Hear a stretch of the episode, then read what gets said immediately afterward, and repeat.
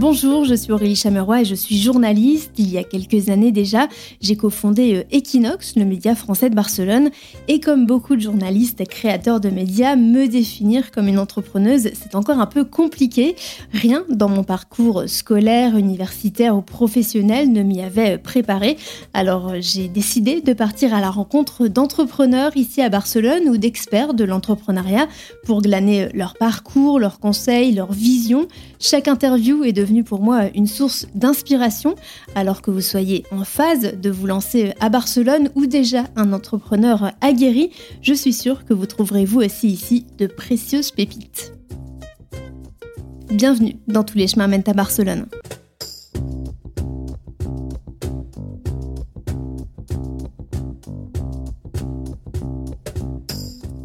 Pour cet épisode du mois d'août, voici quelques conseils qui ne parleront pas qu'aux entrepreneurs, les conseils pour acheter un bien immobilier en Espagne, en particulier en Catalogne. Pour en parler, j'ai contacté le cabinet d'avocats franco-espagnol AGM. Merci à l'avocate Ariane Luis et à la juriste Xiomara Jiménez qui ont répondu à mes questions. Ariane et Chiomara, bonjour. Bonjour. Bonjour Aurélie. Merci d'être ici euh, dans euh, les locaux d'Equinox, d'être venu jusqu'à nous. Alors aujourd'hui, on va parler d'un thème un petit peu annexe euh, à l'entrepreneuriat qui est l'achat-vente immobilier, spécifiquement en Catalogne. Alors, selon vous, qui êtes ici depuis un petit moment, quelles sont les différences principales avec la France? Effectivement, il y a quelques différences avec, importantes à prendre en compte à l'heure de faire un achat immobilier en Catalogne, euh, notamment le prix, le prix de l'immobilier. Par rapport à la France, c'est un petit peu moins cher, mais c'est vrai que, par exemple, à Barcelone, il y a certains quartiers qui peuvent s'apparenter à Paris euh, niveau prix. une autre différence importante à prendre en compte aussi, c'est le rôle du notaire. C'est vrai qu'en Espagne, le, rôle du notaire il est beaucoup moins, beaucoup moins important qu'en en France. En France, le notaire est là pour sécuriser toute la transaction il sera tant du côté de l'acheteur que du côté du vendeur, or qu'en euh, Espagne, euh, en Catalogne notamment, le notaire euh, sera plus, il est plus là pour vérifier la conformité de l'acte d'achat. Donc il ne se chargera pas vraiment de notion de conseil, protection. Exactement, il n'y a pas mm. comme en France. Et une autre différence par rapport à la France aussi, c'est le versement du prix d'achat. Euh, en France, cette somme sera versée directement sur le compte professionnel, professionnel du notaire, alors qu'en Espagne, c'est directement sur le compte de l'acheteur. D'accord. Donc c'est l'acheteur directement qui reçoit cette somme, soit par euh, virement bancaire, soit par chèque. Ok. Et donc voilà, ça sont les, grandes différences euh, qu'il y a. Si tu veux ajouter quelque chose, Ariane? Oui. du coup, je voulais juste rajouter par rapport au versement du prix d'achat il est important aussi de savoir qu'en France, normalement, on, ne, verse pas de montant en concept de réservation. il y a des contrats d'art aussi, c'est peut-être moins fréquent qu'en Espagne, mais en Espagne, il est très fréquent justement de verser d'abord un montant symbolique, normalement c'est entre 500 et 2500 euros, pour réserver le bien.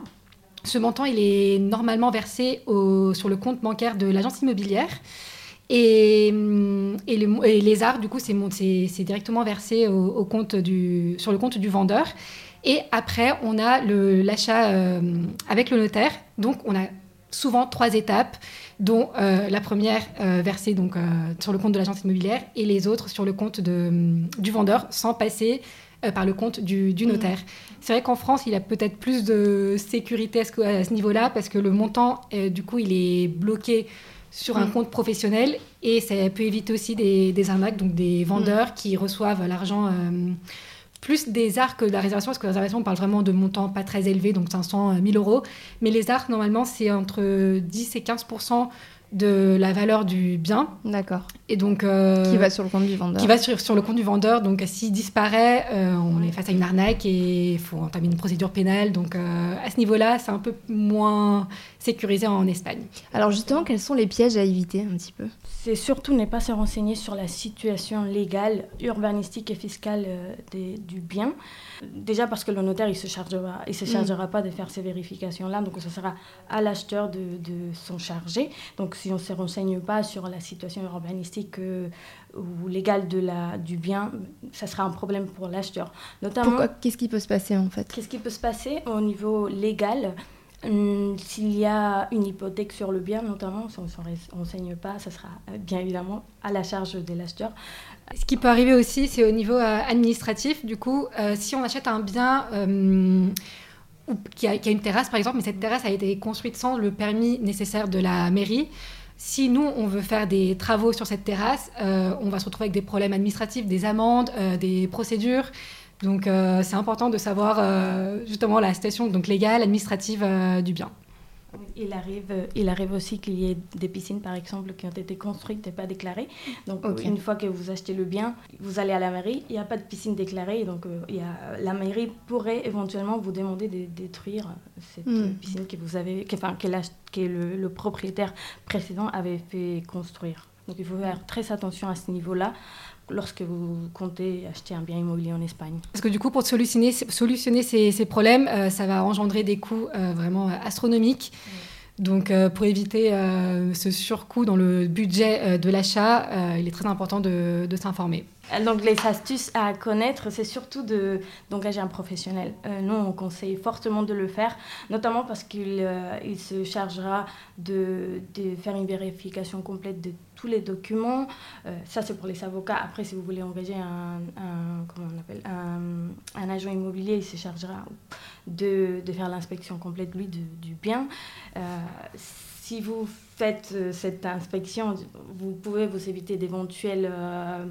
des problèmes structurels, des vis cachés, des installations défectueuses, notamment par exemple pour le, tout ce qui est l'électricité. Mm. Il faut être aux normes. Donc, si vous achetez sans faire ces vérifications-là, ça engendrera des coûts supplémentaires pour le budget de l'acheteur. Ça, c'est pour un agent immobilier. C'est un agent immobilier qui va faire ce type de. Ça, ça sera à l'agent immobilier. L'avocat, lui, se chargera vraiment de, de, vérifier tous les documents, tout ce qui est cédula d'habitabilité. Donc, c'est un document très important en Espagne parce que sans cédula d'habitabilité, on ne pourra pas acheter. Ça veut dire que le bien, si le bien ne, ne, ne possède pas ces documents, il n'est pas habitable. Oui, euh, surtout que hum, le, donc il y a beaucoup de personnes qui ne le savent pas, mais le, donc la, la loi catalane offre des avantages que n'offre pas du coup la loi euh, dite commune en Espagne, vu que la, euh, la Generalitat, donc en Catalogne, a la, la compétence pour pour adopter des lois concernant donc l'immobilier. Il y a quelques bénéfices qui n'existent pas en dehors de la Catalogne. Donc, euh, je vais en donner deux comme astuces à, connaître. Euh, donc, euh, le, la première, c'est bon, ce qui est important avant de commencer avec les astuces, c'est qu'en France, les, les, la superficie de l'immeuble est basée sur la loi Carrez. Donc, c'est une loi qui donc un calcul. On sait très bien ce qui est utile et ce qui n'est pas utile. Mmh. Alors qu'en Espagne, ce n'est souvent pas précisé. On n'utilise pas la loi Carrez. Donc, si un appartement, par exemple, est mis en vente, à, il, fait, il indique qu'il fait 100 mètres carrés. Euh, donc la loi catalane dit que si après l'achat, on se rend compte que cet appartement euh, fait, il y, a, une différence de mètres carrés de plus du 10%, euh, on a le droit à demander une, un remboursement proportionnel du prix. Mais la, superficie, elle n'est pas sur le cadastre, par exemple?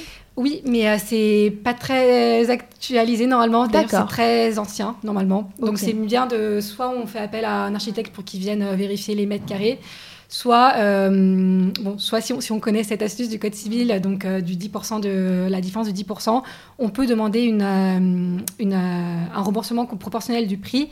Si c'est moins de 10%, on n'a pas le droit. D'accord. Et ça, c'est très important parce que dans la plupart des contrats donc d'art ou des contrats directement de, de vente, on retrouve une clause qui indique que l'acheteur achète le bien comme un ensemble. en espagnol, donc c'est cuerpo cierto. Ce qui signifie que, indépendamment de la superficie des mètres carrés, on achète ce bien et on, achète ce bien pour son ensemble. Donc cette clause exclut du coup le bénéfice du code civil catalan, ce que beaucoup de personnes ne savent pas, mais quand on indique qu'on achète à cuerpo cierto, donc en ensemble, on exclut ce bénéfice hmm. des, 10%. Et un autre, une autre petite astuce à savoir aussi, c'est que la loi catalane euh, offre un autre bénéfice aux acheteurs qui ont besoin de financement donc euh, bancaire. La loi catalane permet à l'acheteur de récupérer le montant versé en concept d'art si la banque refuse euh, le financement. Ok. Alors que donc la loi commune donc euh, espagnole en dehors de la, de la Catalogne euh, n'offre pas ce bénéfice. Et il faut faire attention parce que dans la plupart aussi des contrats d'art qui, sont, qui ont été rédigés du coup par le vendeur, ils excluent aussi ce bénéfice.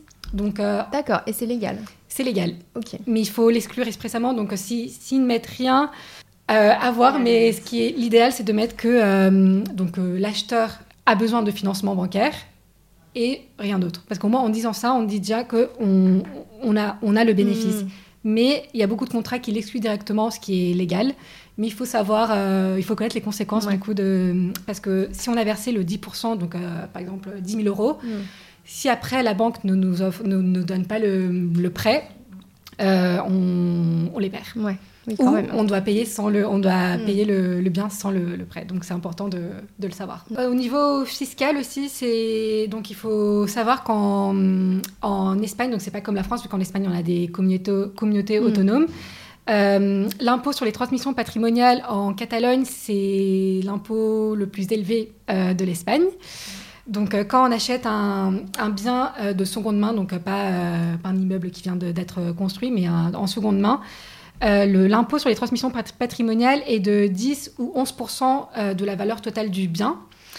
Et alors que par exemple à Madrid, juste pour comparer, c'est 6%. Et donc euh, du coup là, pour les astuces à connaître, si vous êtes du coup une famille nombreuse ou vous avez moins de 32 ans, vous pouvez avoir droit à une bonification de l'impôt et au lieu de 10%, ça serait à 5%. D'accord. Il y a quelques exigences qu'il faut respecter, mais, mais bon, si c'est une famille nombreuse ou une personne qui a une euh, un handicap de plus de 33%, ou un jeune qui, veut, qui, qui va acheter son, sa, première... Euh, son, sa première habitation donc habituelle. Il a moins de 32 ans, il peut euh, demander une bonification et l'impôt sera donc de la moitié de 5%. D'accord. il est important de, de, savoir. Par rapport aux documents, lorsque vous achetez un bien qui est en copropriété, il faudra penser à demander les statuts de la copropriété ainsi que les dernières sacs d'assemblée, notamment pour vérifier qu'il n'a pas eu d'extension ou de modification, de travaux plutôt, qu'il faudra par la suite financer. Et aussi, il faudra vérifier que dans cet immeuble, enfin dans, dans la copropriété, il n'y a pas d'occupation parce que ça cela voudra dire que la partie, vous allez devoir payer la proportion de, de, des mensualités que eux ne payent pas. Donc les occupants, c'est les squatteurs. Hein. Exactement, exactement c'est les, les, squatteurs, exactement. Donc euh, vu qu'ils ne payent pas de loyer, ils ne payent pas non plus les mensualités de la copropriété. Et donc ça sera à vous et aux autres euh, propriétaires de payer leur, la part proportionnel. Donc euh, ça, c'est une astuce à prendre en compte. Toujours demander aussi au voisinage. Euh, voilà, ce que j'allais dire, une petite enquête de voisinage n'est jamais de, de, trop. voisinage, mm. c'est c'est bien, bien lorsque vous achetez. Et justement, pour ajouter euh, par rapport aux squatteurs, nous, on recommande toujours de visiter le bien 24 heures avant de, de signer les arts.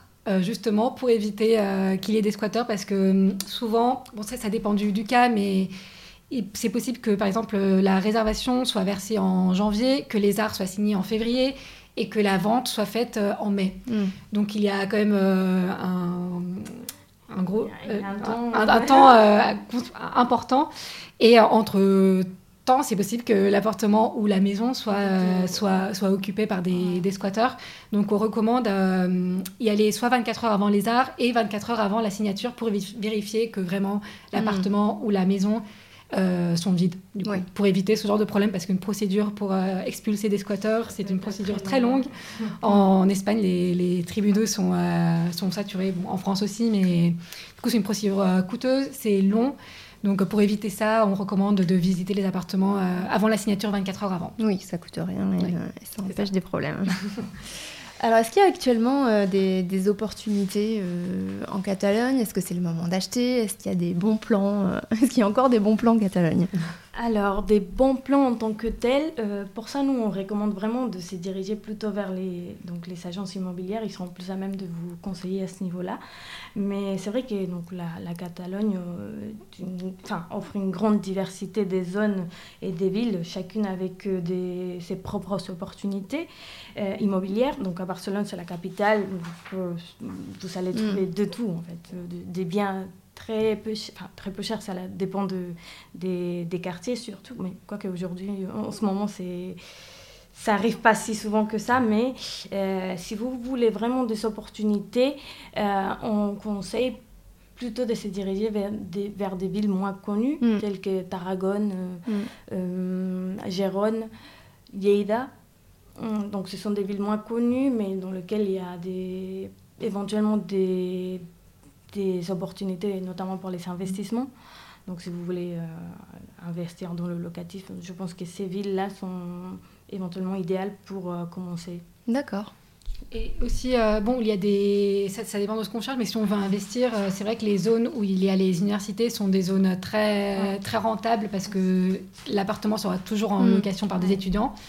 Et donc, par exemple, la zona universitaria, donc où il y a le campus de l'Université de Barcelone, euh, Ciutadella, il y a le campus de la Pompeu Fabra. Donc, les zones, même Cerdanyola, qui est en dehors de, de Barcelone, euh, vu qu'il y, a- le campus de l'Autonoma, Mm. il y a beaucoup d'étudiants. Donc, si on veut investir pour le louer, ce sont de bonnes options. euh. Et surtout, bon, il faut faire attention aux offres vraiment euh, alléchantes parce qu'il y a beaucoup d'arnaques, euh, surtout à Barcelone, il y a beaucoup d'arnaques. Donc c'est pour ça qu'on recommande de faire appel à, Mm. à un expert, à un Ouais. avocat et de bien se renseigner avant de, de signer, de verser. De verser de l'argent.